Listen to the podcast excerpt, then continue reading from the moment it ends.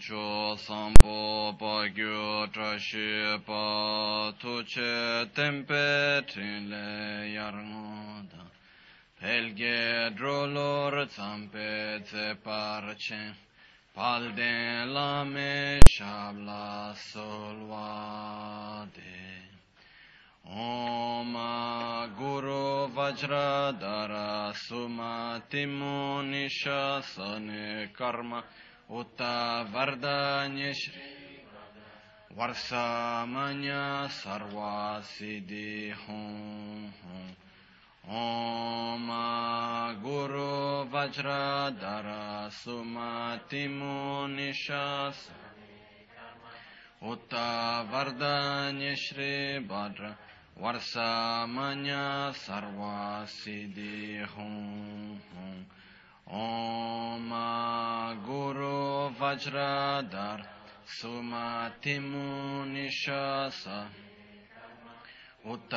Vardanya Shri Bhadra Varsamanya Sarva Siddhi Hum Hum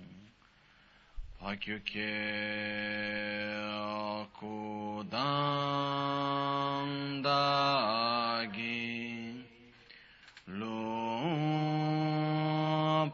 kyuke sundan da gyanga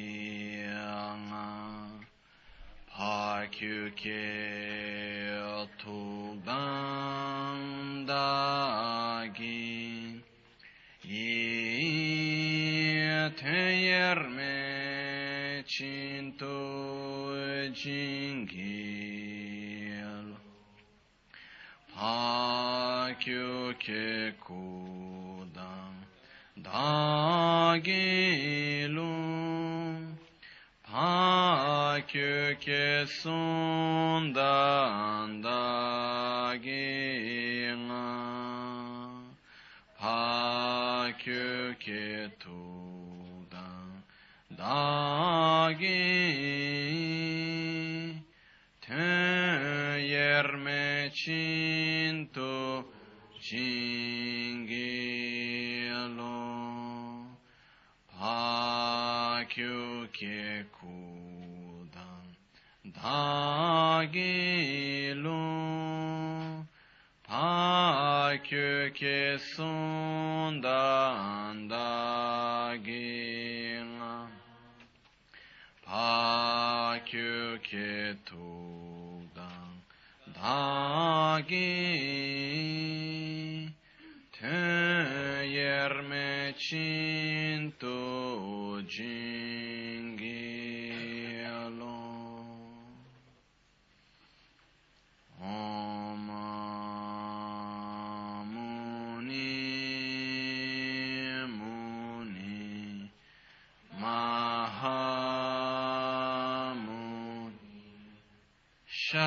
yeah.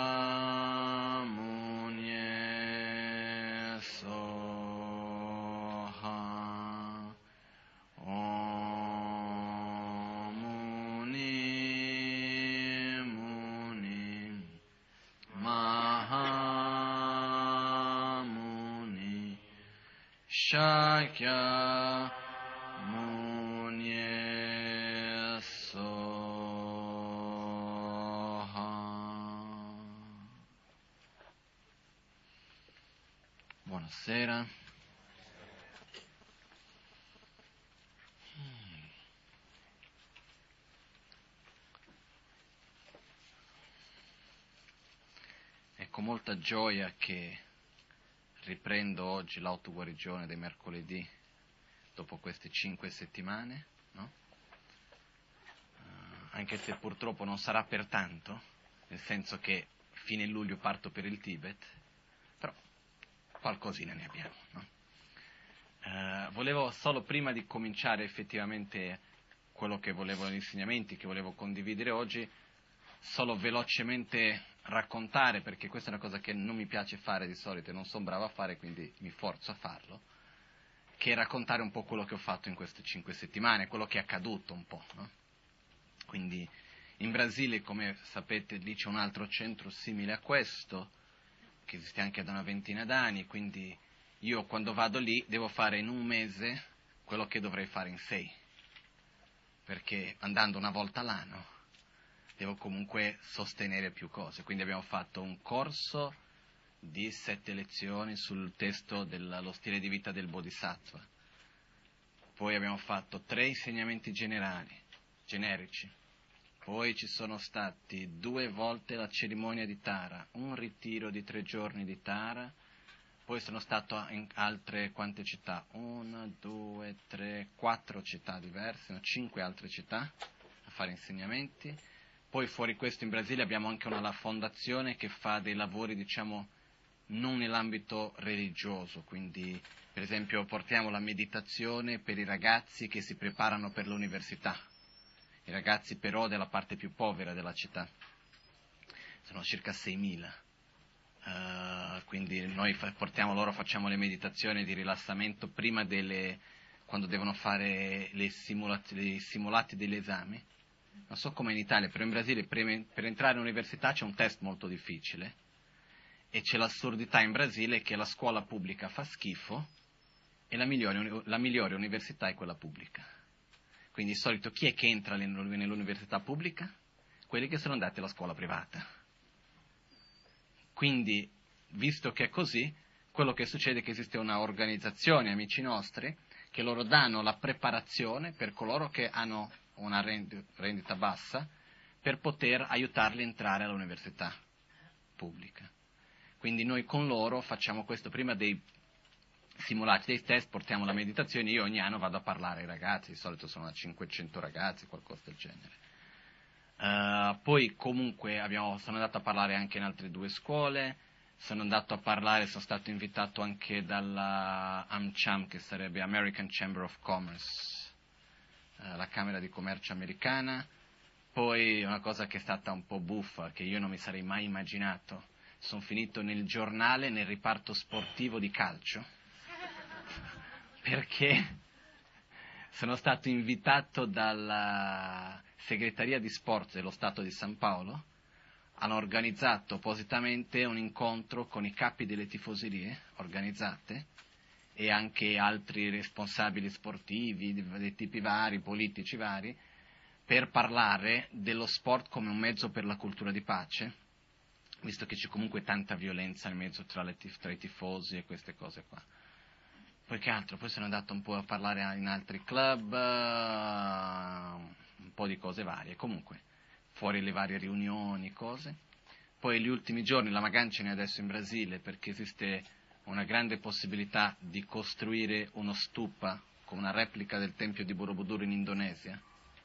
Quindi quando sarà pronto siete tutti molto benvenuti in un posto molto bello, un po' lontano, però molto bello. Da San Paolo sono sei ore in macchina, però in un posto proprio in mezzo alla campagna, in mezzo a una fattoria di latte, che sarebbe un tempio più o meno di 60 x 60 metri, circa 15 metri di altezza, in tutto, che è la metà del tempio di Borobudur.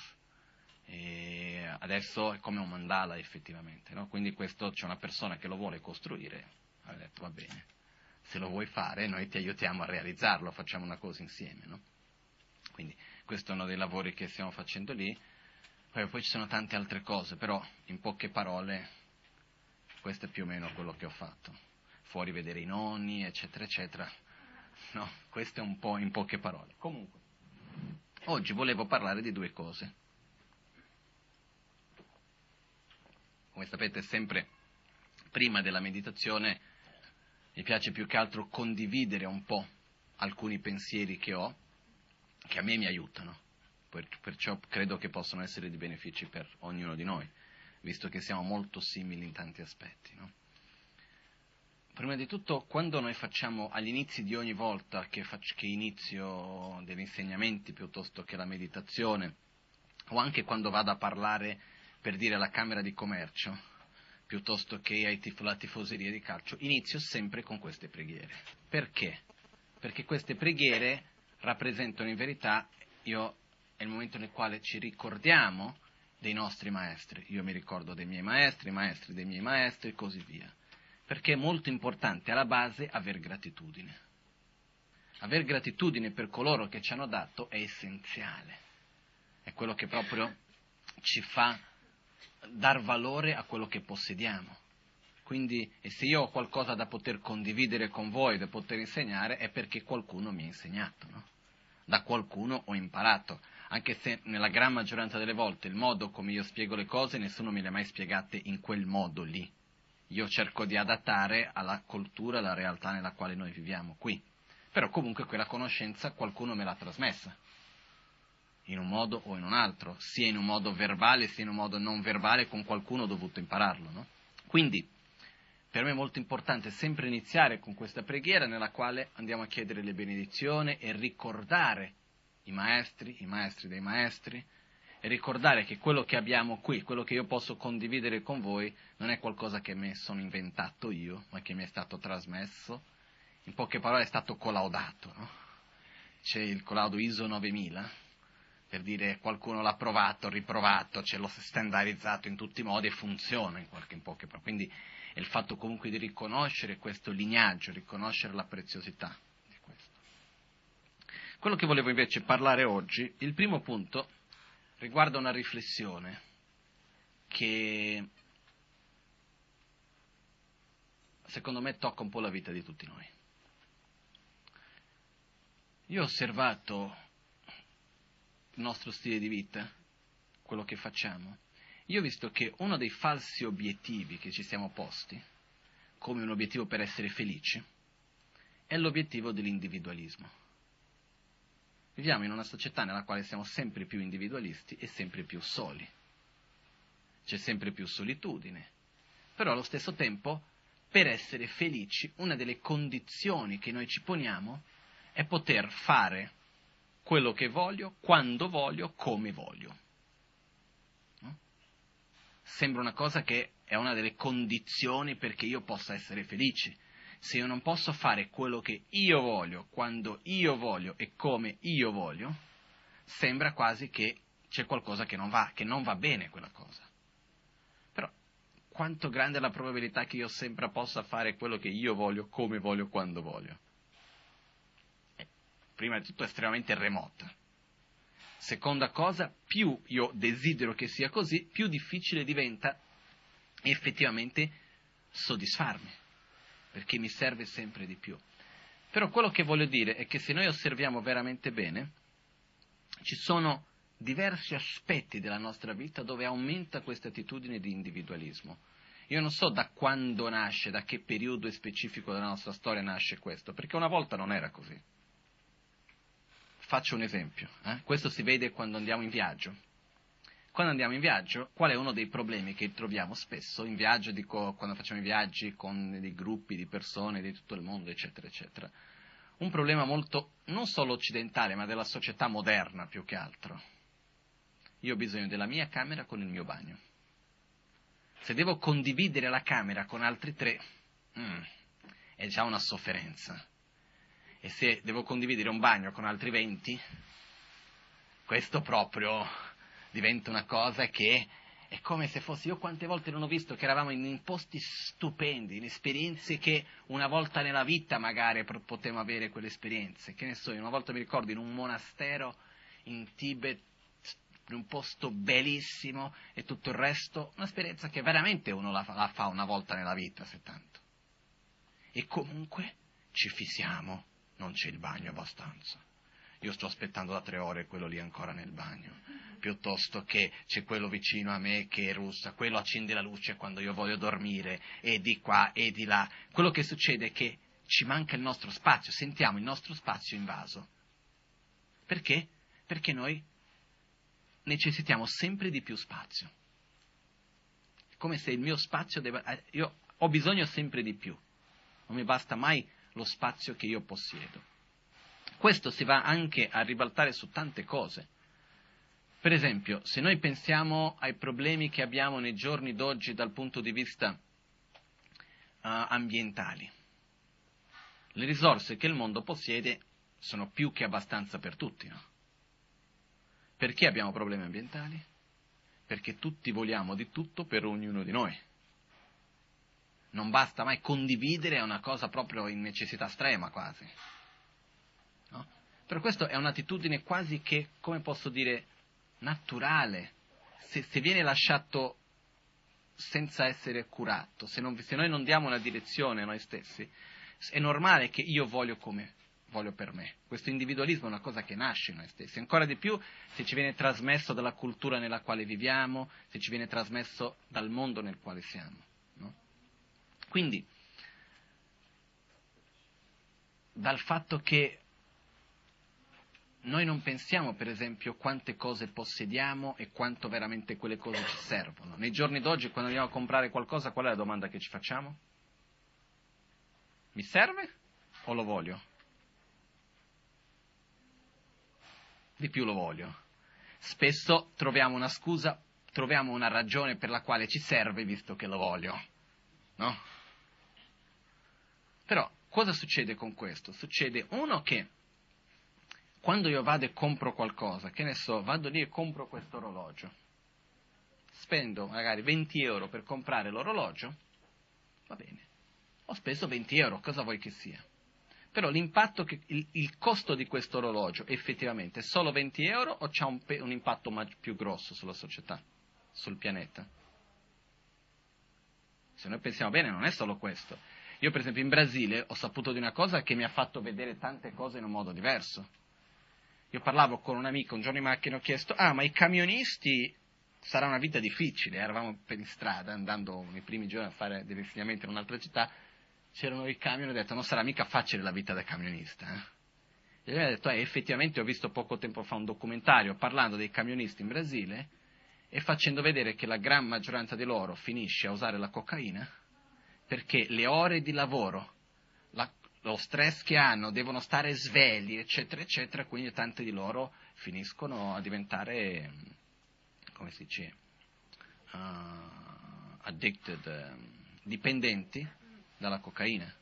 Quindi io quando compro un prodotto e quel prodotto a sua volta è stato portato via camion e perché possa arrivare a me con un certo prezzo, hanno dovuto stringere i camionisti, che hanno dovuto prendere questo, tutto quel sudore, per modo di dire, quella sofferenza, c'è in quel prodotto o no? Sì.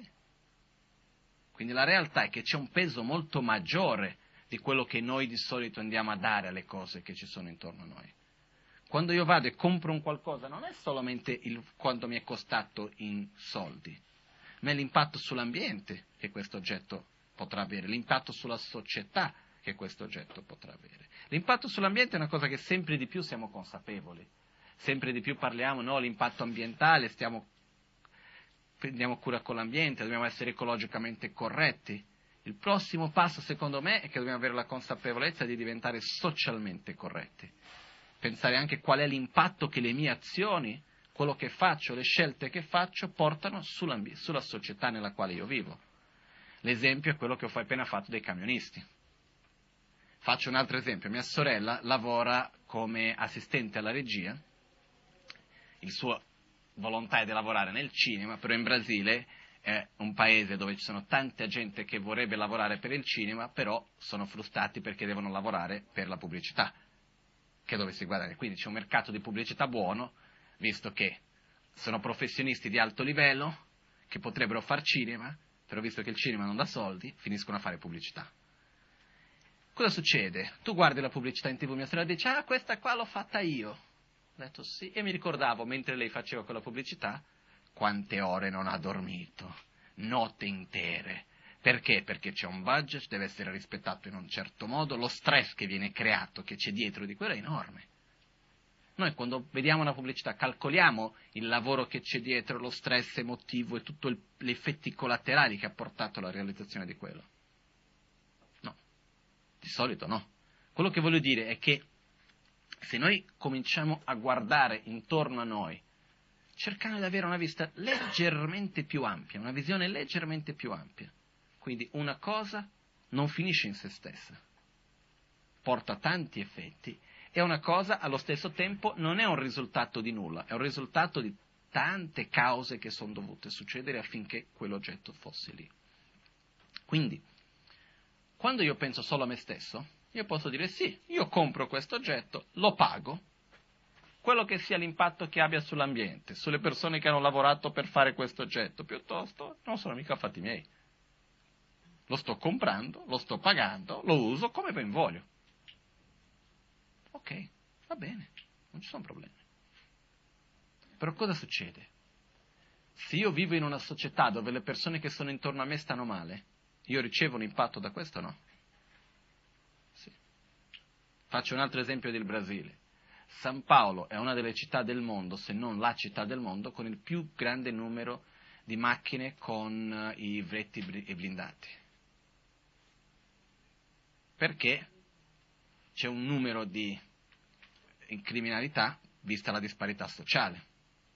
Nello Stato di San Paolo la spesa privata per la sicurezza è dieci volte quello della spesa della, del governo per la sicurezza. Okay? Quindi vai in giro nelle parti più ricche della città, ci sono le case che sembrano dei bunker, con le guardie e tutte le cose, il filo spinato, eccetera, eccetera. No? dove per entrare nel condominio devono chiedere documento, chi sei, eccetera. È una roba allucinante. Però cosa succede? Se parlavo con un poliziotto un giorno, che lui, lui che mi dava questi numeri, se metà della spesa usata per la, la stessa metà, 50% di quello che si spende per la sicurezza privata fosse usata per sostenere e dare le buone condizioni finanziarie per creare un'economia migliore, uno stile di vita migliore nella educazione, eccetera, per le comunità da dove proviene la violenza. Diminuirebbe la violenza? Molto di più che mettere la casa con quelli armati. Quindi, questo è un altro esempio. Uh, pensiamo, però tanto, non è un problema mio, se io sto bene. Nella nostra famiglia, al lavoro, pensiamo prima al lavoro, se io vado al lavoro, ho quello che io devo fare. Ho il mio obiettivo, che è guadagnare il mio stipendio, portare a casa i miei obiettivi personali e punto e basta.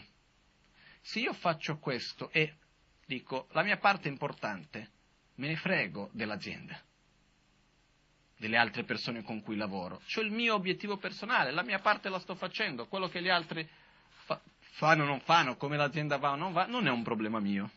Io la mia parte la faccio. Sì. Però cosa succede? Se l'azienda va male, io ricevo un risultato di questo o no? Sì. Se io non sono in buoni rapporti con le altre persone, alla fine io stesso soffro con questo o no? Sì. A casa e nella famiglia. Noi spessissimo mettiamo come priorità il nostro obiettivo individuale, ossia cosa io voglio. Questo è anche una delle cose che crea, secondo me, una gran parte dei problemi che ci sono anche tra le coppie, tra le persone che vogliono vivere insieme. Perché se io e te vogliamo stare insieme, non perché abbiamo un obiettivo in comune, ma perché io servo a te e tu servi a me, il giorno che tu non servi più a me, cosa faccio? Ciao, arrivederci. Se io sto con te, non perché voglio costruire qualcosa insieme, ma perché io sento che tu mi servi in qualche modo, mi porti piacere, mi fai star bene, eccetera, eccetera, nel momento nel quale tu non mi servi più, io non ho più ragione di stare con te. Quello che succede è che quando si perde un obiettivo comune, la vita innanzitutto diventa più difficile, però diventa pesante e difficile avere un gruppo, e diventa quasi impossibile vivere con armonia con le altre persone, perché la realtà è che noi non abbiamo altra scelta se non vivere con le altre persone. Faccio alcuni esempi. Io sono insieme con altre persone con cui devo vivere piuttosto che lavorare. Arriva un momento nel quale c'è una scelta da fare. Dobbiamo scegliere che per realizzare, che ne so io, adesso un esempio qualunque, dai, l'orario nel quale dobbiamo mangiare, una cosa qualunque, la pausa pranzo. Diciamo che a me mi piace man- mangiare tardi, però vedo che la maggioranza delle altre persone piace mangiare presto e perché tutto funzioni meglio, funzionerebbe meglio se si mangia presto. Io pensando solo a me stesso, cosa dovrei dire? Voglio mangiare tardi. Però se il bene comune è una priorità per me, cosa faccio? Dico no, va bene. Visto che questo è quello che porta il bene comune, mangiamo presto. È quello che io vorrei personalmente? No. Però metto in gioco la mia piacere unicamente personale per qualcosa che sia il bene comune, per stare anche in armonia con gli altri, per fare qualcosa che sia quello che sia la cosa migliore per tutti. Quando noi abbiamo un obiettivo comune, questo ci unisce, questo ci fa sentire che possiamo star bene insieme, questo crea armonia tra di noi. Quindi è molto importante osservare e chiedere quali sono i nostri obiettivi. Prima di tutto i nostri obiettivi personali, perché se non abbiamo neanche quelli, figuriamoci trovare quelli comuni, no? Quindi prima di tutto, visto che viviamo in un modo comunque individualista nella nostra società, per quanto che diciamo che no, se noi osserviamo bene, viviamo in una società comunque individualista nel nostro modo di essere, eccetera, eccetera, che si riflette in mille modi. Io ho visto l'effetto che ha avuto la televisione nei nativi, negli indios brasiliani. Una roba pazzesca. Che c'ho questa amica che lavorando col cinema è andata a fare un film in una regione molto remota del Brasile chiamato il Xingu. È un parco enorme e sono andati a vedere diverse tribù. Alcune di queste sono molto tradizionali e alcune un po' meno. Questo è un po' meno tradizionale, entri, vivono ancora nelle case tradizionali, in mezzo alla foresta e tutto il resto. Da una parte c'è una parabola, entri in queste case tradizionalissime e trovi lo schermo a plasma di 20 pollici. No? Cosa succede? Le, le, le, le, donne che sono lì hanno fatto la, il sciopero, che non cucinavano più, perché durante la Coppa del Mondo, i mondiali, gli uomini volevano vedere i giochi e perciò dovevano eh, economizzare la benzina del generatore. Le donne vogliono vedere le telenovele. E quindi c'è stato tutto un problema nella tribù perché uno voleva una cosa, l'altro voleva l'altra. E guarda che stiamo parlando di tribù che nella loro origine non esiste la parola mio ma unicamente nostro, neanche il concetto mio. Però, guardando un po' di tv, i messaggi arrivano, dopo di un po' l'attitudine è la stessa. Quindi, quello che succede, una volta la tv era il momento nel quale la famiglia stava insieme a casa, ah, vediamo qualcosa insieme. Oggi cos'è una casa se non ci sono almeno due tv è già una causa per litigio. Io voglio vedere questo, io voglio vedere quell'altro. E se noi vediamo, io questa, certe volte io guardo e non so neanche come agire. Vedo che già da bambini vengono educati con questa cosa che io devo fare, devo avere quello che voglio quando voglio, come voglio. Spesso succede così. Ma io voglio, e che me ne frega quello che tu vuoi? Cosa è il meglio per te? Quello che tu vuoi è qualcosa che è possibile, è giusto, è possibile. Sulla base di questo si deve vedere. Perché questo nasce da un'illusione nella quale noi viviamo, che per essere felice devo avere quello che desidero, devo riuscire a soddisfare i miei desideri. No? Noi di solito pensiamo così, no? Perché io sia felice cosa ho bisogno? Soddisfare i miei desideri. Voglio quella cosa, devo fare in modo di averla se voglio essere felice. Quando riusciamo a ottenere un oggetto di desiderio, siamo felici? Sì. Io sì. Quando voglio qualcosa, riesco ad averla, mi piace tanto. Però mica dura tanto, no? Io ho fatto questa domanda a tutti i tipi di persone. Dai ragazzini piccolini questa volta in Brasile, per esempio, ho parlato con i ragazzi nelle scuole ricche.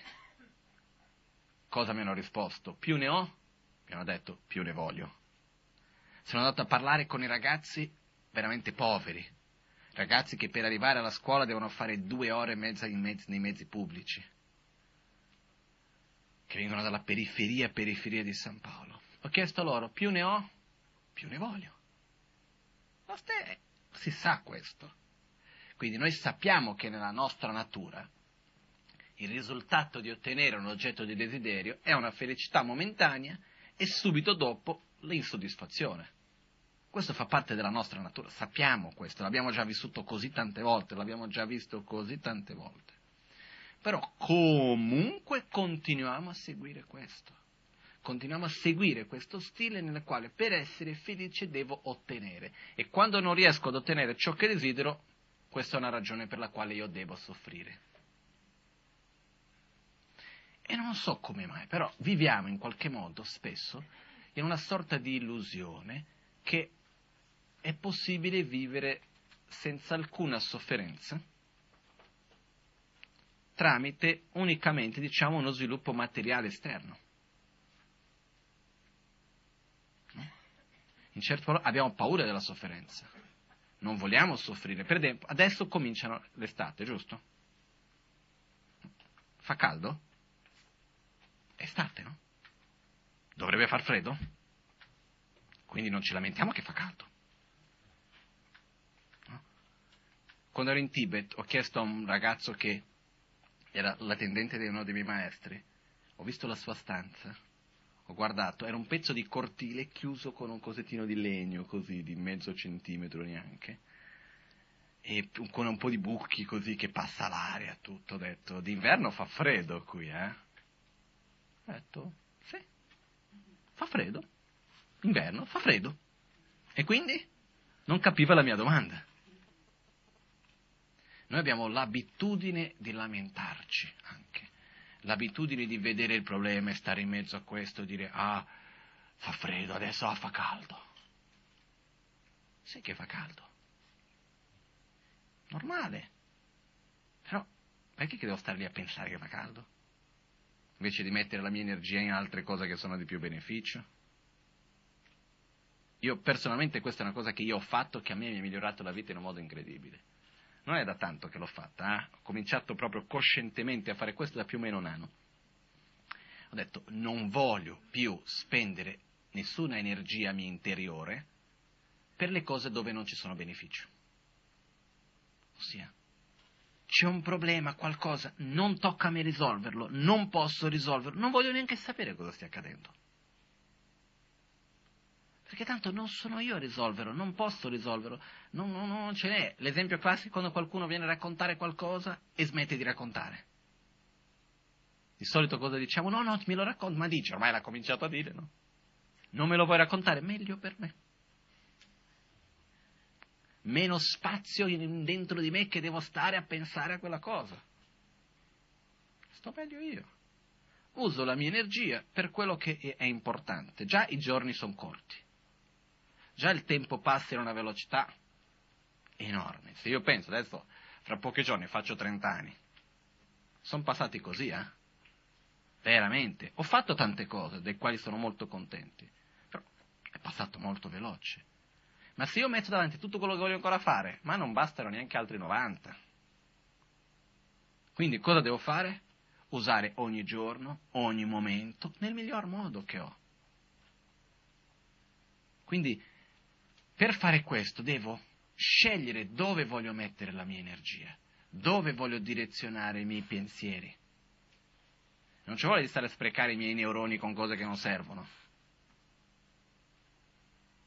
Uno degli esempi di questo sono i pettegolezzi, sono le critiche sugli altri, cose nella quale siamo lì a parlare per parlare, per parlare, per pensare, ripensare e non ci arriviamo assolutamente da nessuna.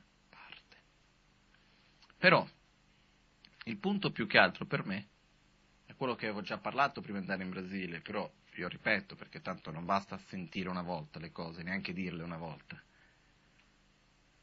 la cosa più importante innanzitutto per noi è cominciare con un obiettivo personale. Cosa io voglio ottenere? Io, inter- io, personalmente, cosa voglio fare? Mi sveglio al mattino, cosa voglio di me? Cosa voglio di questa vita? Se non lo sappiamo, il primo obiettivo deve essere avere un obiettivo. Che va bene, eh? Va benissimo. Avere come obiettivo avere un obiettivo. Perché sennò certe volte dici, ah ma io non ho un obiettivo, quindi non faccio nulla. Quindi poniti l'obiettivo di trovarlo. Però innanzitutto io parlo di avere un obiettivo interiore.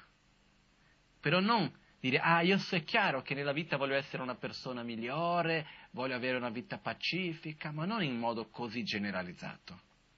Effettivamente guardare dentro di me stesso e vedere, sono una persona meglio oggi di quello che ero ieri? Dove voglio lavorare? In quale direzione voglio andare? Ah, io mi ritengo una persona, per esempio, io sono troppo pigro. Ci lavoro sulla pigrizia, eh? l'ho già detto questo mille volte, e sto migliorando effettivamente, piano piano, un pochettino alla volta, però sono contento con me stesso su questo. Non è mica finita, però ci sto lavorando. Ci sono alcuni aspetti che vogliamo sviluppare. Dobbiamo concentrarci su quello, ma delle cose specifiche. Per esempio, io quest'anno voglio dedicare alla pazienza essere più pazienti prima di mettermi a parlare e respirare tre volte, curare più le mie parole, essere più gentile con gli altri. Ci sono alcune regole che secondo me farebbero un bene incredibile per tutti noi. Non parlare male degli altri, non cercare difetti negli altri. Due, già cambierebbe abbastanza sono altre regole che secondo me nella società farebbero una grande differenza, però deve cominciare con noi stessi. Non scegliere, non fare una scelta, non, non, non eseguire un'azione, non fare una scelta dove io consapevolmente creo del danno a un altro per il mio proprio beneficio personale. Questo dove il mio benessere personale, il mio beneficio personale dipende consapevolmente della sofferenza appositamente di un altro, non lo faccio. Poi è chiaro che qualunque cosa che io faccia, anche con le migliori delle motivazioni, ci sarà sempre qualcuno che non piacerà. Ci sarà sempre qualcuno che rimarrà male, eccetera, eccetera, no? Mi ricordo sempre alla, nella, nella vita di Buddha c'era suo cugino che ha cercato di ucciderlo tre volte, perché era estremamente invidioso di Buddha qualunque cosa che faceva rimaneva male. Figuriamoci, è possibile, non è questo il fatto comunque. Però quello che accade è osservare dentro noi stessi, perché tanto o lo facciamo noi o non lo farà nessuno. Non è che possiamo aspettare che verrà qualcuno a cambiare la nostra attitudine interiore o che un giorno andrà tutto bene. Non andrà tutto bene un giorno. Se noi non facciamo che tutto vada bene dipende da noi stessi. Però dobbiamo essere anche ottimisti. Eh? Io ho visto una differenza enorme. Il brasiliano è un popolo abbastanza ottimista, in generale. Si dice che anche questa è la ragione per la quale non c'è mai stata una guerra civile.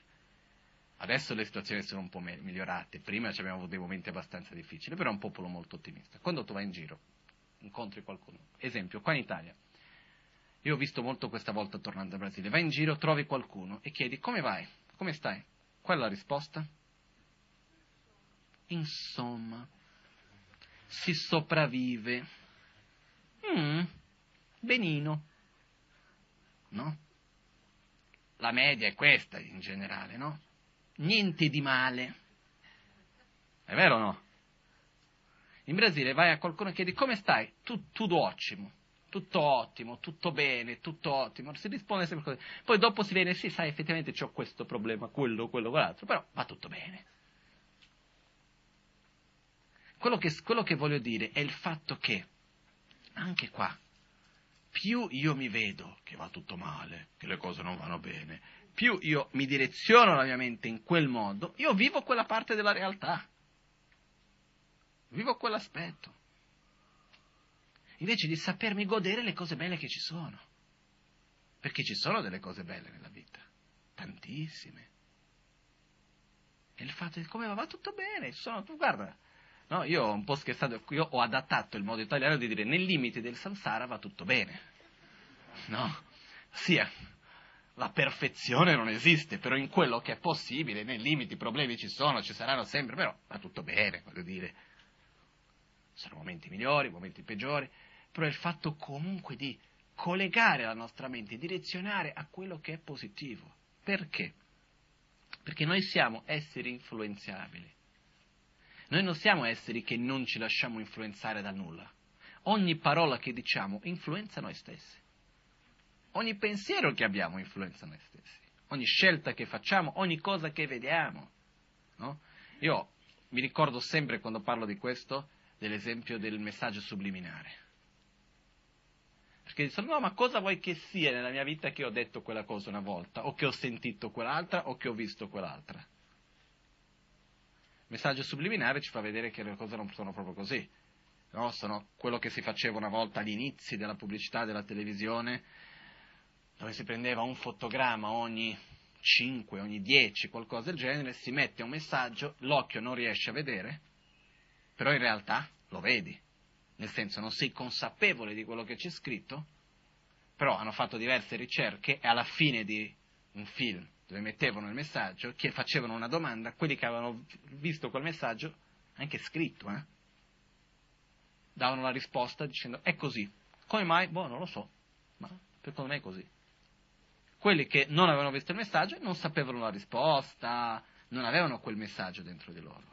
Perciò il mio punto è, se c'è una cosa che mi appare per un istante che non sono neanche capace di percepire coscientemente e ha un impatto su di me, sul mio modo di pensare, figuriamoci quello che è stampato davanti a me tutto il giorno, quello che io sento in un modo palese che mi viene detto. Ha un'influenza enorme su di noi, tutti i giorni, ogni momento. E quindi è il fatto di stare attenti, di scegliere quali sono le influenze che noi vogliamo nella nostra vita. Cosa voglio io? Cosa voglio sentire delle influenze che mi fanno stare meglio? Voglio fregarmene punto e basta? No? Io sinceramente ho una posizione che a me, anche questa mi aiuta, dico, io non voglio sapere, non voglio ascoltare neanche, non voglio neanche sentire dei problemi che io non possa fare qualcosa per migliorare. Se tu vuoi venire a raccontarmi di un problema perché io posso aiutarti a risolverlo, perché io posso far parte della soluzione, ben venga. Ma se c'è un problema e io non posso far parte della soluzione ed è solo il problema per il problema, perché devo saperlo? Perché devo stare dietro di questa cosa? Mi dispiace che c'è tantissimo. Se il mio partecipare della soluzione può essere una semplice preghiera che posso fare, va bene. Però in generale è anche qua scegliere quali sono le influenze che vogliamo avere nella nostra vita, in quale direzione vogliamo andare, ricordandoci che tante influenze che riceviamo non sono una scelta nostra, no? Però in questo una cosa che io ritengo che sia estremamente importante è il fatto comunque che nella vita di tutti i giorni abbiamo tante influenze, tante informazioni che riceviamo che noi non scegliamo. Costantemente. Che comunque entrano, eh? Non è che non entrano. Se un amico ci dice una cosa, che ne so, un amico ci parla male di una persona, e dopo di tre mesi andiamo a conoscere quella persona, siamo neutri o abbiamo un'influenza? Abbiamo un'influenza. Non è che vediamo quella persona come se fosse la prima volta e basta. Abbiamo un'influenza. Poi che sia vero o no quello che sia stato detto è tutta un'altra storia. Però abbiamo un preconcetto. Quindi ogni parola che sentiamo ha un'influenza. Però quello che è importante, che io ritengo per me importante, è saper creare nella nostra vita di tutti i giorni uno spazio, e dico, ripeto, la vita di tutti i giorni, non una volta al mese, meglio una volta al mese che nulla, però possibilmente nella vita di tutti i giorni affinché ci sia un risultato vero, abbiamo bisogno di creare uno spazio per noi stessi, all'interno del quale possiamo anche elaborare le nostre, le nostre proprie emozioni. Perché succede che la vita va sempre più veloce, sempre più veloce. La comunicazione va sempre più veloce, le cose accadono sempre di più. Uno deve, deve rispondere subito, deve essere sempre lì, eccetera, eccetera. E cosa succede? Succede che alla fine non abbiamo mai tempo per noi stessi. Le cose succedono, sono nella cosa, mi succede una cosa adesso. Non ho avuto neanche il tempo per elaborarla emozionalmente, sono già in un'altra. E poi quando succede quella non ho neanche il tempo per elaborarla emozionalmente, sono già in un'altra ancora.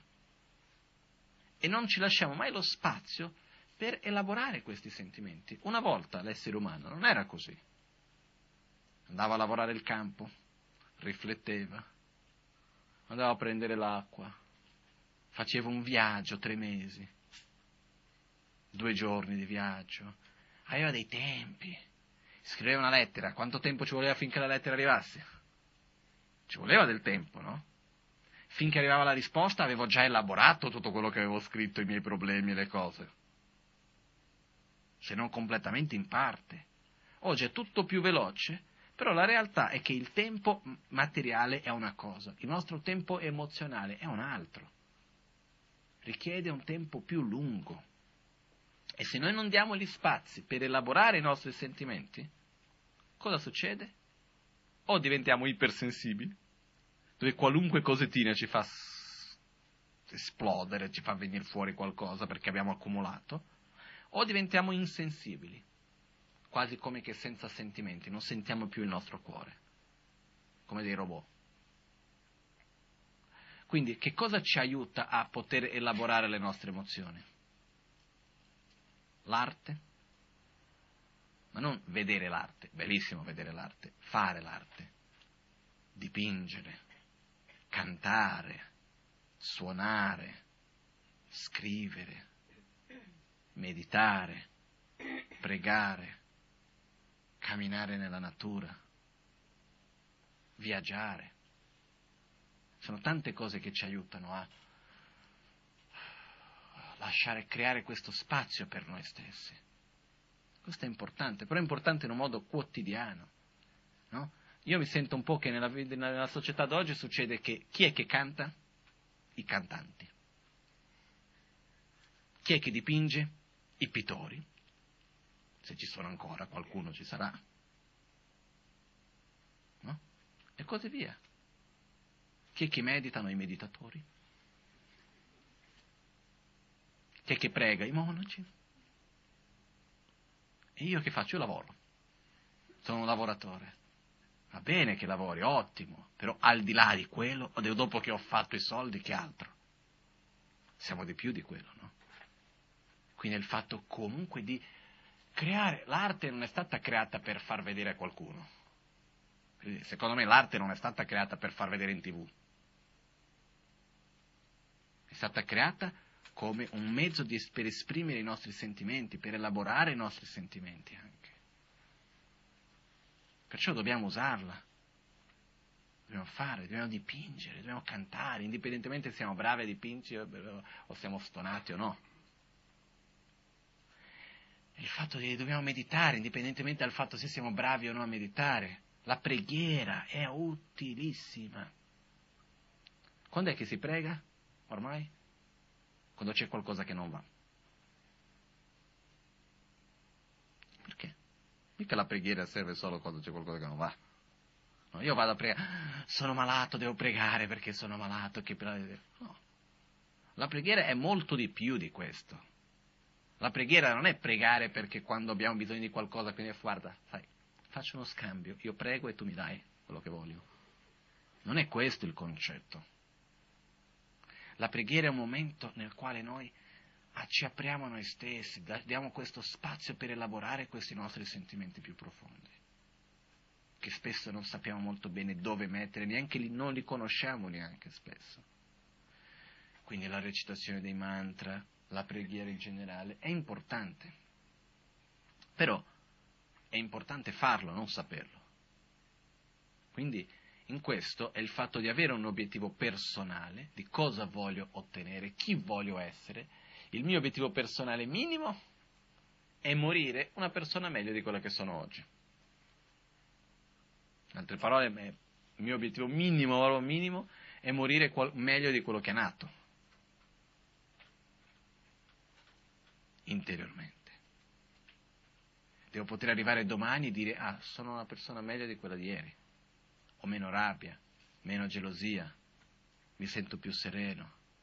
Non mi sento tanto sereno, però so che ho fatto una cosa giusta, sono stato coerente con me stesso. Questo è importante. Ho sbagliato? Sì che ho sbagliato. Né una né due volte, ma migliaia di volte. Ho sbagliato oggi? Di sicuro.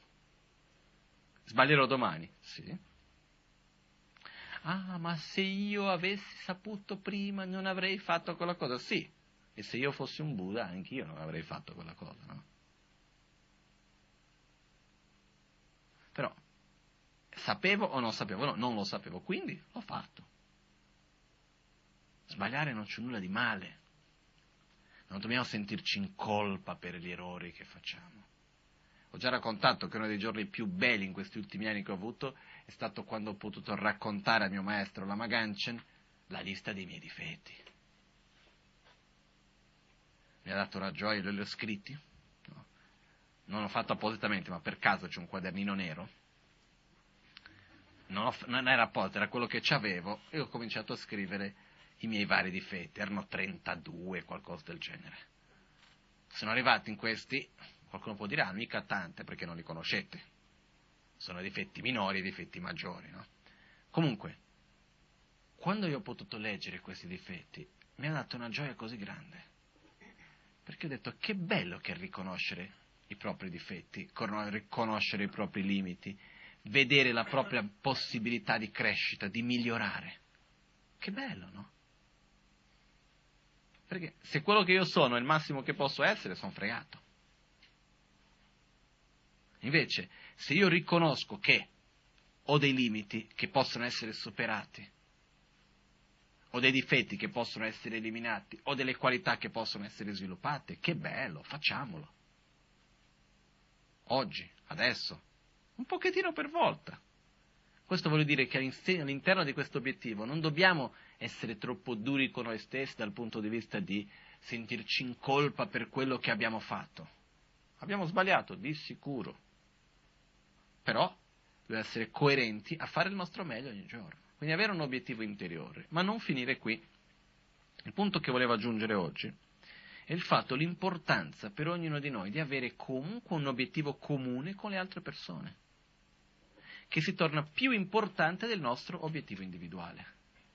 Questo, la prima volta che ho riflettuto su questo, è stato quando uno dei miei maestri in monastero si chiamava Gen e lui mi disse, guarda che perché qualcuno sia un bravo lavoratore in monastero, non basta che abbia una buona conoscenza, che sia intelligente, che sappia lavorare bene. Tutte queste cose aiutano, sì, ma non sono la cosa più importante. La cosa più importante è che chi lavora in monastero deve dare priorità agli obiettivi del monastero prima degli obiettivi individuali. Ossia, prima vengono gli obiettivi comuni come priorità e dopo vengono i miei obiettivi individuali. Caso contrario, non funziona. In quel caso particolare mi ha fatto un esempio che c'era di un monaco che era entrato nell'amministrazione di una parte del monastero, per esempio, che erano molto intelligente, bravo, eccetera, eccetera, però quando è arrivato il momento che c'erano dei finanziamenti, eccetera, eccetera, lui cosa ha fatto? Ha direzionato quelle persone che volevano aiutare non al monastero, ma ad aiutare dei suoi progetti personali. No? Non è visto, non è corretto questo all'interno del monastero, però i monaci sono esseri umani, eh? E lì lui mi ha fatto questo esempio. Io ho visto che in una famiglia esiste un obiettivo comune, almeno ci dovrebbe essere. Nella famiglia esiste l'obiettivo comune. Una volta era molto più chiaro questo obiettivo comune, che era la propria sopravvivenza. Nella famiglia c'era quello che lavorava il campo, quella che quella, ognuno faceva la sua parte e, e la sopravvivenza di tutti dipendeva comunque dal lavoro di tutti. Quindi c'era comunque un obiettivo comune molto più ovvio, molto più facile.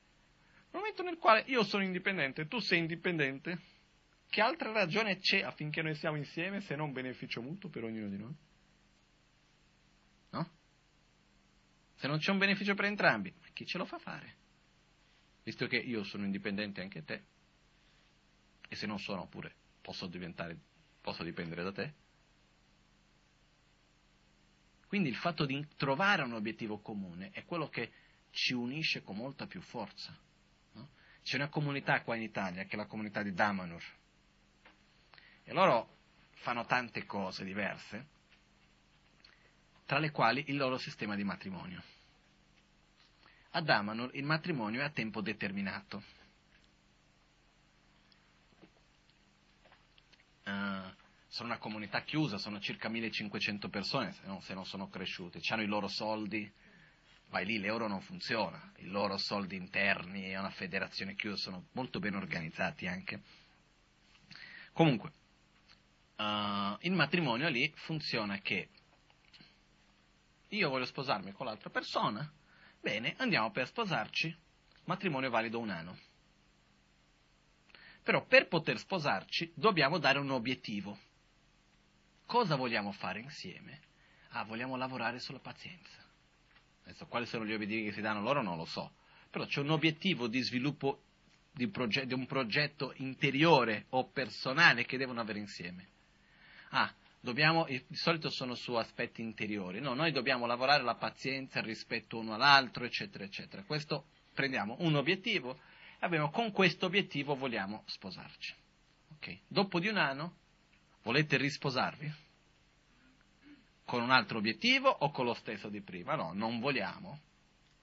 Non siamo riusciti a realizzare il nostro obiettivo, non stiamo bene insieme, o sì, vogliamo risposarci, abbiamo un altro obiettivo, dopo di sta cinque anni possono fare matrimoni che durano tre anni. Dopo di cinque anni sempre risposandosi ogni anno. E se tu vai a vedere questa comunità che esiste ormai da 30 anni, penso io, sono pochissimi i divorzi che ci sono stati. Pochissime le separazioni che ci sono state. Le persone stanno insieme da 30 anni, risposandosi sempre ogni 5 dopo dei primi 5, no? Ogni 3 dopo dei primi 5, mi sa. Questo cosa vuol dire? Che se io sto con te, perché io ho un beneficio in questo, il piacere dura per sempre o no? no? Il desiderio è la cosa più volubile che esiste. Oggi mi piace questa cosa, qualunque cosa è così, prendiamo l'acqua. Mi piace l'acqua frizzante, eccetera. Continua a berla per un po', tutti i giorni. Dopo di un po' non mi piace più, voglio qualcos'altro. Comincia a mangiare la stessa cosa tutti i giorni, quella che pensate il cibo che vi piace di più di tutto. Mangiatelo tutti i giorni a pranzo e cena. Dopo di un po'? Non lo voglio più, voglio qualcos'altro. La stessa cosa per qualunque forma di desiderio. Perciò è naturale che dopo di un po' la passione, il desiderio finisce. Però c'è qualcos'altro, che è quello che ci unisce. Quindi, se noi basiamo i nostri rapporti con gli altri sui nostri desideri, siano essi materiali, sensoriali, eccetera, eccetera, Basta che quel desiderio non sia più soddisfatto che non c'è più ragione che quel rapporto debba continuare. Quindi io ritengo che sia importante che noi abbiamo tra di noi degli obiettivi comuni. Che poi c'è un'altra cosa anche. Quando io ho dei miei obiettivi personali, quello che io posso realizzare è piccolo. Quando io partecipo a altri obiettivi comuni, quello che posso realizzare è molto più grande di me. Faccio un esempio oggi questa serata che siamo qua insieme. Ok? Io spero che ognuno di noi riceva un beneficio qua. Però io da solo posso aiutare questo numero di persone? No. Perché se siamo qua oggi insieme non dipende solo da me. Dipende da tante persone che lavorano, che si dedicano da tanti anni, che fanno che questo posto possa esisti- esistere. Quello che succede che cos'è? Una persona da sola potrebbe fare questo, no? Però con il suo lavoro sta realizzando qualcosa che è molto più grandioso di quello che è il suo obiettivo personale unico. Quindi quando esiste un obiettivo comune, io posso realizzare qualcosa che è molto più grande di quello che potrei realizzare da solo. Però ci deve essere un obiettivo comune e l'obiettivo comune deve diventare un mio obiettivo personale. Questo è da due persone, tre persone, quattro, cinque, dieci, venti, cento, mila, un milione. Se c'è un obiettivo comune e siamo sinceri in quell'obiettivo comune, vogliamo realizzarlo, a quel punto facciamo qualcosa per realizzare quel nostro obiettivo comune. Ed è essenziale avere questo. Perché se no quello che succede è che se io voglio il mio obiettivo personale, tu vuoi il tuo e ognuno di voi vuole il proprio, è chiaro che andremo in conflitto, è chiaro che la cosa non va e non riusciremo a realizzarlo bene. Però invece se abbiamo un obiettivo comune e riusciamo a realizzarlo, il mio obiettivo personale automaticamente avrà anche. Perché alla fine dei conti, se noi pensiamo veramente bene, qual è il nostro obiettivo personale? Star bene, no? Cosa vogliamo di più della vita che star bene, essere felici, avere una vita significativa? Io non voglio niente di più. Però perché sia così, se le persone che sono intorno a me stanno male, io come sto? Male. Se le persone che stanno intorno a me sono in conflitto tra di loro, in conflitto con me, io come sto? Io sto male.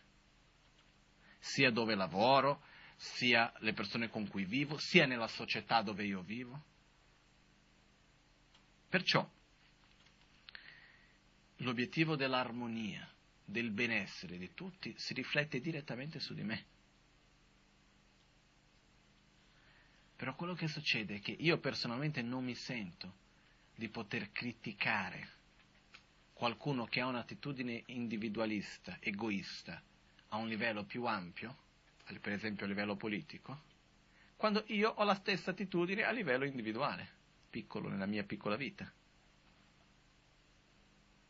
Prima di poter dire all'altro guarda che tu sei sbagliato, io devo vedere se io lo faccio lo stesso, no? Questo per me è una regola base, perché anche qua spesso ci lamentiamo no? come funzionano i politici, perché come sarebbe la politica se la regola di base che l'obiettivo comune è più importante di quello individuale valesse? Come sarebbe questo paese dal punto di vista politico? Diciamo qualcosa completamente diversa. Ma non solo questo, mettiamo la gran maggioranza dei paesi dentro di questo, no? Però cosa succede? Che io come posso parlare male dei politici in questo senso se io nella mia vita non riesco a mettere come priorità il benessere della mia famiglia prima di quello mio personale o delle persone con cui lavoro, non riesco a trovare degli obiettivi comuni? È una, è una riflessione per ognuno di noi. Però è un obiettivo che secondo me dobbiamo osservare, dobbiamo cercare, avere degli obiettivi comuni, non è importante, ma è importantissimo perché ci aiuta anche a far sentirci più grandi, dà più significato alla nostra vita, perché quello che ci fa sentire soli, quello che ci porta alla solitudine, quello che ci fa sentire la vita vuota, è vivere unicamente per noi stessi. Questa è una realtà. Se noi pensiamo che cosa ci dà più gioia, ottenere un obiettivo che fa unicamente bene a me stesso o fare qualcosa che fa bene agli altri. Io personalmente penso che cioè, porta molta più gioia fare qualcosa che fa bene agli altri. Io ho già avuto tanti piaceri personali, però quelli che mi hanno dato più gioia in assoluto sono le volte che ho potuto fare qualcosa per gli altri. Io ho conosciuto tante persone che a livello personale hanno avuto un'ottima carriera, guadagnato, guadagnato tanti soldi, hanno avuto un matrimonio che va bene, hanno avuto fisicamente, sono belli, eccetera, eccetera, con buona salute, tutto quello che uno può vedere, però infelici, insoddisfatti, con un senso di vuoto nella vita. E se tu gli parli, aiutare gli altri, sembra parlare di una cosa difficilissima e impossibile da fare. Però nel momento nel quale noi cominciamo a dare agli altri, quello che riceve di più di tutti siamo noi stessi. Perché quando io faccio qualcosa per un obiettivo maggiore di quello mio, io è come se divento molto più grande. prendo molto più significato in quello che realizzo, riesco a fare molto di più. Quindi, quando si ha dei figli e si riesce a portare, a dare gioia ai figli, io credo che è una gioia più grande di quella che si riesce quando si ottiene un obiettivo personale, no? Io non ho mai avuto dei figli, non posso parlare di quello, posso parlare sulla base dell'esperienza. Parlo sulla, usando la mia percezione e quello che io osservo. Quanti sacrifici che i genitori non fanno per i figli. Quante volte che vedi lì che se il figlio soffre, la madre e il padre stanno soffrendo, se il figlio sta felice, la madre e il padre stanno felici di quello. E porta molta più felicità.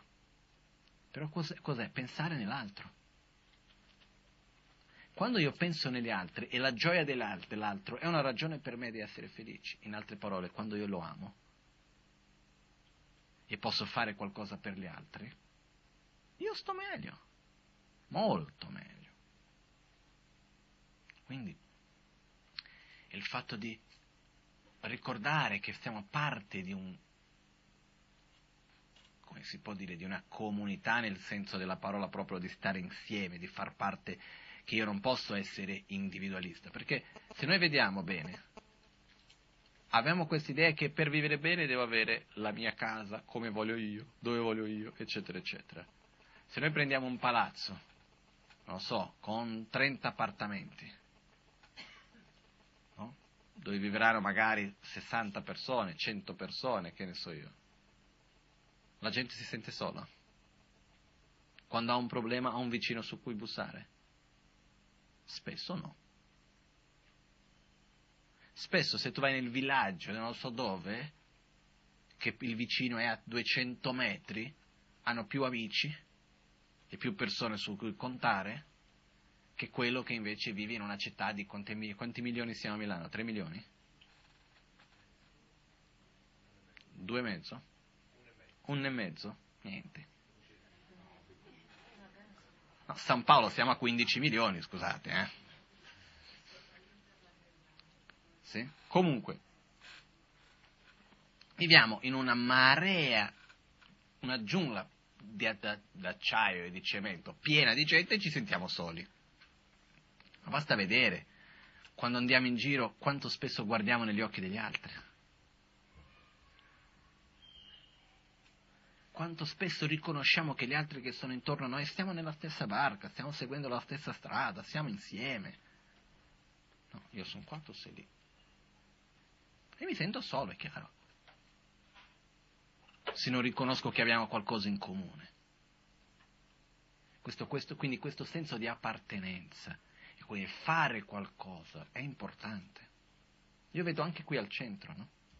La fatica per far riuscire a creare comunque la volontà di fare una cosa insieme, di far capire che questo posto non dipende da tre persone, ma è il risultato di tutti insieme.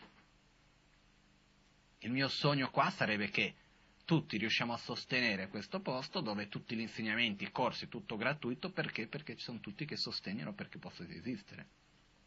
Invece no. Spesso si preferisce io pago, così pago per quello che io uso, non devo, non devo sostenere nulla che non sia il mio. Purtroppo è un'attitudine che abbiamo spesso, no? Invece il fatto proprio di sentire che io posso far parte di qualcosa di più grande. Che bello questo. Ma nella nostra società, io quando vado in giro per me, mi ha fatto riflettere moltissimo un bambino che ho incontrato quest'ultima volta in India sto facendo un depoimento, una sorta di un'intervista per il documentario che sto facendo, che sarà pronto chissà quando, però stiamo lavorando verso quella. Adesso ho messo, sono tre registi che stanno lavorando su questo, più un montatore, una ragazza brava che fa documentari in Brasile che stanno lavorando su questo, quindi sta camminando. Comunque, ero in India facendo questa intervista, c'era questo bambino che io ho preso personaggi anziani, età media, bambini, no? un po' di varietà, e parlavo con questo bambino di 10 anni, 11 anni, che veniva dalla Mongolia. Sono andato da lui. E quando l'ho visto ho detto, vabbè, cosa vuoi che dirà? Sarà un po' difficile. Poi era appena arrivato in monastero da tre mesi, non, aveva cominciato a imparare il tibetano da tre mesi, io il mongolo non lo parlo. Eravamo lì, poi ho detto già, figuriamoci, no? con due telecamere, il microfono, la luce, tutte queste cose, no? si vengono un po' così. Invece questo uomino super calmo, ha cominciato a parlare, ha accertato un punto nel quale ho chiesto a lui, sai una cosa, hai detto le cose molto carine, tutto. A un certo punto ho chiesto a lui, ma secondo te come vedi il fatto che ci sono delle persone nell'altra parte del mondo che seguono un sentiero spirituale uguale come quello che fai tu qua. Fanno le stesse pratiche, le stesse meditazioni che tu fai qua o che altri monaci fanno in altre parti del Tibet, in altri posti, no? Tu li vedi come essendo tutti della stessa famiglia spirituale? Lui ha detto sì, ma non solo quelli. Tutti noi siamo come di una stessa famiglia, indipendentemente dalla nostra religione, dalla nostra cultura, da dove viviamo. Ho detto, ma spiegami, no? Ho detto, spiegati un po' meglio. Ho cercato di capire se era una cosa che qualcuno le aveva detto, stava semplicemente ripetendo, o se era una cosa che lui veniva da lui. Lui ha detto, siamo tutti come fratelli e sorella in quanto siamo tutti figli della stessa madre terra. Ho detto, spiegami un po' meglio. Perché nella cultura tibetana, mongola, che conosco abbastanza bene, non esiste il concetto di madre terra non si usa questa parola, in questo modo proprio mai sentito da nessuno. Quindi non era un concetto che qualcuno aveva detto, però voleva essere sicuro che era un concetto che qualcuno le avesse detto o se era una cosa che gli veniva spontanea da lui. E lui mi disse, no, la madre è quella che se non esiste, noi non, non, non potremo esistere. Perciò se la terra non esistesse, nessuno di noi potrebbe esistere. Ed è per questo che siamo tutti figli della stessa madre e dobbiamo rispettarci così. Parliamo lingue diverse, viviamo in paesi diversi, però siamo tutti come fratelli e sorelle. A me mi ha toccato molto vedere quel bambino, 10 anni, 11 anni, in un posto lontano da tutto, più o meno, che aveva questa sensazione di vedere l'altro e sentire che l'altro è uguale a lui. E noi invece che abbiamo tutta l'informazione, viviamo nell'era dell'informazione, vediamo tutto di qua e di là, ci sentiamo sempre di più chiusi, sempre di più il mio, eccetera, eccetera. E cosa succede nel peggio di tutto? Io ho una cosa sicura, funzionassi, ben venga. Se più egoista sono, se più individualista sono, più felice divento, che ben venga, no?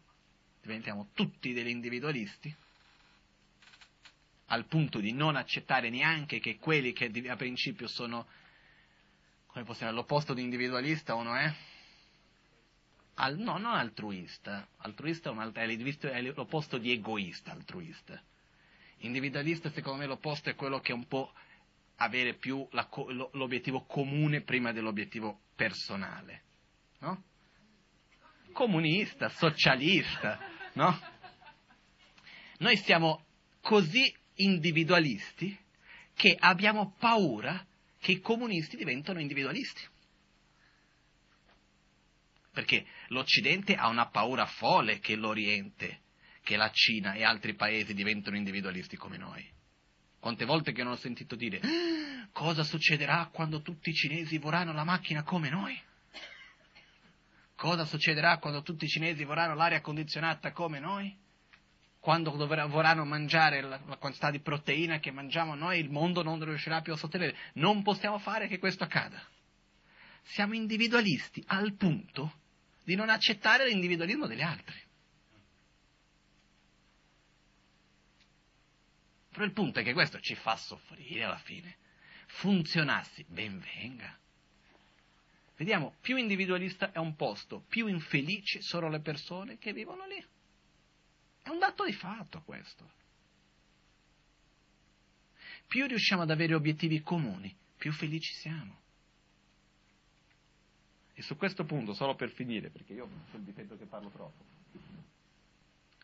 una cosa che io credo che sia estremamente importante e che dobbiamo cominciare ad applicare nella nostra propria vita prima di riuscire ad applicare nel resto, è un concetto che per me è essenziale lo applico in qualche modo già da un po' di tempo, però che è stato messo in un modo più tangibile per noi, è il concetto che esiste nel Bhutan di uh, felicità interna lorda. No? E abbiamo il prodotto interno lordo, e loro invece non calcolano, calcolano anche il prodotto interno lordo, però non, loro non mandano questo alla Banca Mondiale, mancano, mandano la felicità interna lorda, che per tanto tempo è stata anche presa un po' in giro dagli altri paesi, cosiddetti sviluppati. Ma loro dicono, qual è l'obiettivo dello sviluppo economico? Il benessere della gente. Ma si può calcolare il benessere unicamente tramite lo sviluppo economico? Quindi usiamo diversi parametri e hanno tutto diversi parametri scientifici per calcolare il livello di felicità. E ogni anno vanno di casa in casa a chiedere, fare la, le, dice, il questionario di come, quanto felici sono, eccetera, eccetera, eccetera. E vedono tanti aspetti, tra i quali lo Stato economico è uno di questi. E tutte le politiche del governo si basano, devono rispettare l'indice di felicità se quella politica aumenta l'indice di felicità, si deve fare. Se diminuisce, non si deve fare. Non importa se aumenta il livello economico. Ma noi nella nostra propria vita dobbiamo fare questa scelta, prima di aspettare che il governo italiano lo faccia. Nella nostra propria vita, davanti a una scelta, fare un indice, che cos'è che mi fa star felice?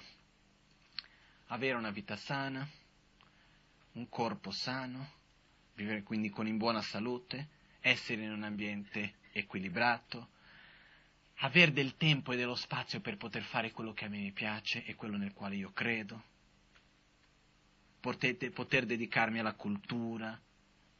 Una delle cose che in Bhutan hanno, che fa parte dell'indice di felicità, è l'identità culturale. Mantenere le tradizioni, la vita spirituale, sono tutti aspetti che sono importanti. Però nella nostra propria vita guardare queste cose. Perché noi di solito purtroppo usiamo come indice di successo nella nostra vita cosa? Lo sviluppo economico prevalentemente. Che è una gran fregatura. Ci deve essere, sì. Perché se non riesco a pagare le bollette alla fine del mese o devo spendere di meno o devo guadagnare di più. No? Quindi anche qua, sai quante persone hanno visto che stanno soffrendo perché non hanno più tanto lavoro, però hanno tre macchine, due case, cinque camerieri? Ho detto, scusi, hai una vita più, faccio una vita più semplice, no? Così smettono tutte queste preoccupazioni. Ah no, ma ormai mi sono abituato così, e abituati diverso. Quello che succede è, ricordiamoci, più ne ho, più ne voglio. Non finisce mai questa attitudine. Quindi osservare dentro di noi stessi. Io non voglio dar, dettare delle regole a nessuno. Io voglio dire, osserviamo che cos'è che ci fa star bene, quali sono le cose che ci fanno felici a noi stessi. E vedremo che noi vogliamo stare con delle persone che stanno bene, vogliamo avere delle nuove conoscenze belle, vogliamo poter conoscere meglio noi stessi, vogliamo star bene di salute. Per esempio, quanti di voi qua uh, deve mangiare in fretta ora di pranzo? Tanti, no? no alzate la mano, senza paura, eh? Ma se io guardo, secondo me sono tanti quelli che devono mangiare ora a pranzo in fretta, con ansia, eccetera, eccetera. Perché? Perché c'è da lavorare, si deve produrre. Alla salute fa bene o male? Male, no? Nessuno discute questo. Nel nostro obiettivo di vita, tra le priorità, esiste avere una buona salute? come posso io sperare di arrivare alla vecchiaia in buona salute se creo le cause per non averla? Ma mi chiedo io. O io faccio la matematica, o la mia matematica sbagliata, o la vostra, voglio dire. Perché dico, è la stessa cosa. Chi qua vuole morire di cancro? Nessuno. Chi non conosce qualcuno che abbia o ha avuto il cancro? Nessuno. Okay? Viviamo dove c'è un'epidemia di cancro. Che cosa porta il cancro? La vita stressata, il tipo di dieta che mangiamo, lo stile di vita esterno e interno. In Cina hanno visto che nella Cina interiore, nei villaggi, cancro quasi zero. Quelle stesse persone, quando vanno a vivere nelle grosse città, cresce il, di, il livello di cancro come da noi in Occidente. Che cos'è che fa, porta il cancro? Lo stile di vita. Lo stress interno, emozionale, fisico, l'inquinamento, eccetera, eccetera. Dove ci sentiamo meglio? Quando siamo in mezzo alla città inquinata o quando siamo alla campagna in un posto puro, alla natura? Mi sembra abbastanza ovvio che quando siamo alla natura, no? E quindi dobbiamo fare delle scelte.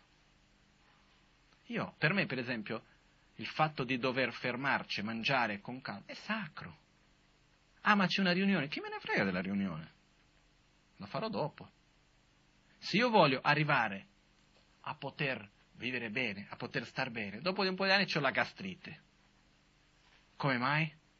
Ah, non ho sonno, mi è venuta la gastrite, che sarà successo? Sì, mangio male, in piedi, da non so quanto tempo. Che ne so io se viene la gastrite, meglio chiedere al dottore, però qualcosa viene, eh? Di quello sono sicuro. Quindi, se io voglio avere un obiettivo, devo coltivarlo. Non posso aspettare di arrivare a un risultato senza aver coltivato le cause. È come io voglio diventare miliardario, ma non c'è nessuna voglia di lavorare e non gioco alla mega sena. E non ho neanche la possibilità di un'eredità. Eh. Sogno. Se voglio avere qualcosa, devo lavorare, coltivare ogni giorno. Ok? Quindi, queste sono cose che ho già detto migliaia di volte, per dire la verità. Non penso che ce ne sia nessuna novità per nessuno. Però quello che accade è che io mi sono, non direi stufato, ma non ho voglia di parlare di cose che noi non possiamo praticare ma allo stesso tempo di rimanere appena sulle idee. Il mondo delle idee è bello, però abbiamo bisogno dei fatti. I fatti trovano nel nostro stile di vita, quello che facciamo ogni giorno. Io posso sapere molto, ma se io non uso quella conoscenza per fare qualcosa, no? non so se in Italia si dice lo stesso, ma in Brasile si dice di buone intenzioni l'inferno è pieno. Ah, ma io voglio essere una persona migliore. E quindi fai qualcosa per esserlo. Quindi questo sono il fatto di prendere atto nella nostra vita, prendere la nostra vita nelle nostre mani e dire io voglio questo, punto, questo è il mio obiettivo, devo fare qualcosa, perché se no nessun altro lo farà per noi. Questo, lo so che tanti lo stanno già facendo, alcuni magari no, però è il fatto di dire ok, sono qua. E a questo punto che cosa ci può aiutare? La conoscenza, la pratica, la meditazione, l'arte, curare la nostra salute, avere una vita più sana, esteriormente interiormente, in tutti i modi. Questo è importante, no? Perché se io ho l'obiettivo di avere una vita, io voglio avere una vita in buona salute ed equilibrata, felice. Devo creare le cause per quello, no? Non posso aspettare che il risultato venga senza che ci siano state fatte le cause. E dove si creano le cause? Oggi, qui, adesso. Quindi se io vedo che mi fa bene meditare, cosa devo fare? Meditare.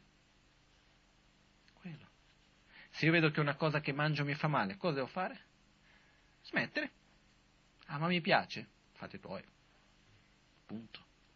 E qua nasce uno di quegli aspetti che avevo detto prima della nostra cultura spesso. Abbiamo paura di soffrire, come se ci fosse qualcosa di sbagliato in qualche modo.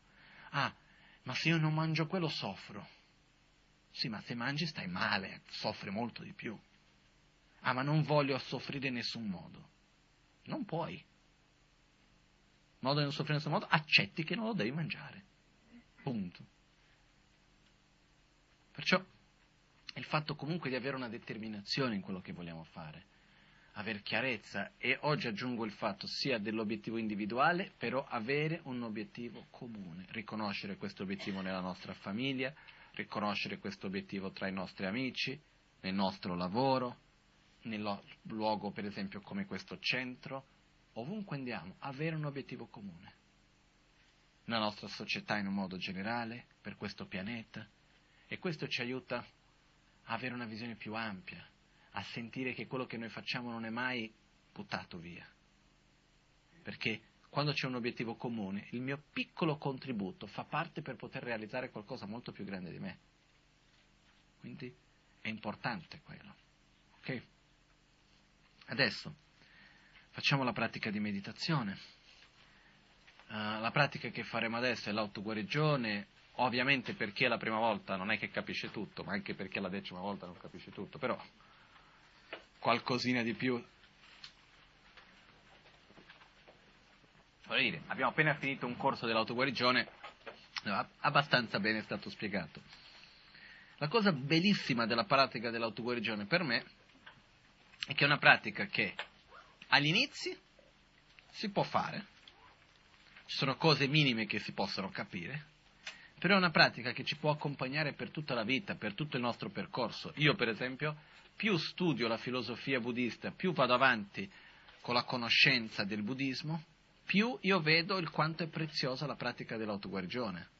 Per me stesso non finisce mai l'utilità. Non è una pratica che, ok, per i primi due anni fai questo, dopo devi imparare qualcos'altro. No, è la stessa pratica che può andare sia dagli inizi fino alla fine. Non c'è un limite in questo. E questo per me è una cosa incredibile, perché è molto più facile. No, questa è la pratica per gli inizianti, questa è la pratica per chi fa già intermedio, e questa è la pratica per chi è avanzato. Nella pratica dell'autoguarigione è la stessa pratica, ognuno la fa a secondo delle proprie capacità e conoscenze. Ok? Nella meditazione ci sono tante cose importanti, adesso non è che possiamo metterci qua a spiegare tutta la meditazione, se no non finiamo più per oggi. Uh, però quello che succede è, innanzitutto dobbiamo cercare di essere presenti nel momento presente. Togliere tutti i vari pensieri, le varie pensieri verso il passato, i vari pensieri verso il futuro, eccetera, eccetera. Di solito dopo aver comunque fatto questa parte diciamo, di chiacchierata prima già ci aiuta un po' a calmare la mente, a portare la mente un po' più verso il nostro obiettivo indiv- interiore. Comunque, faremo prima una piccola meditazione sul respiro, che è la base della meditazione, e dopo, nella pratica dell'autoguarigione, una delle cose importanti è quando espiriamo, e facciamo questo gesto, visualizziamo che tutte le nostre negatività, come la rabbia, l'odio, l'invidia, il rancore, la gelosia, la paura, l'ansia, eccetera, vengono buttate fuori. Come sradicate proprio. E quando inspiriamo, visualizziamo che una luce bianca in etere viene su di noi e revitalizza le nostre qualità interiori, perché tutti noi abbiamo amore, pazienza, generosità, umiltà e così via. Quindi va a revitalizzare queste nostre forze interne. In pochissime parole, questo ci aiuta come minimo a riconoscere noi stessi, generare un'identità più basata nelle nostre qualità e non nei nostri difetti. E quindi piano piano eliminare anche queste nostre attitudini, che ci vuole ripetere tante volte finché piano piano si possa fare questo cambiamento, non è da un giorno all'altro, però è possibile, è come imparare a suonare il violino, ci vuole un po' di tempo, di pratica, quindi anche qua non basta dire non voglio più arrabbiarmi, buttala via la rabbia una, due, mille volte, piano piano se ne va. L'atto positivo è che piano piano se ne va. Questo è l'atto positivo, ok? Basta parlare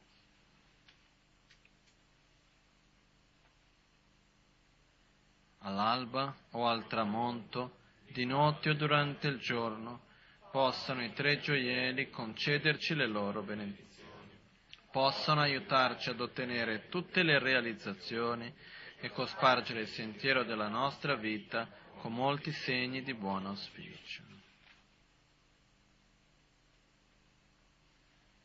Trascidile.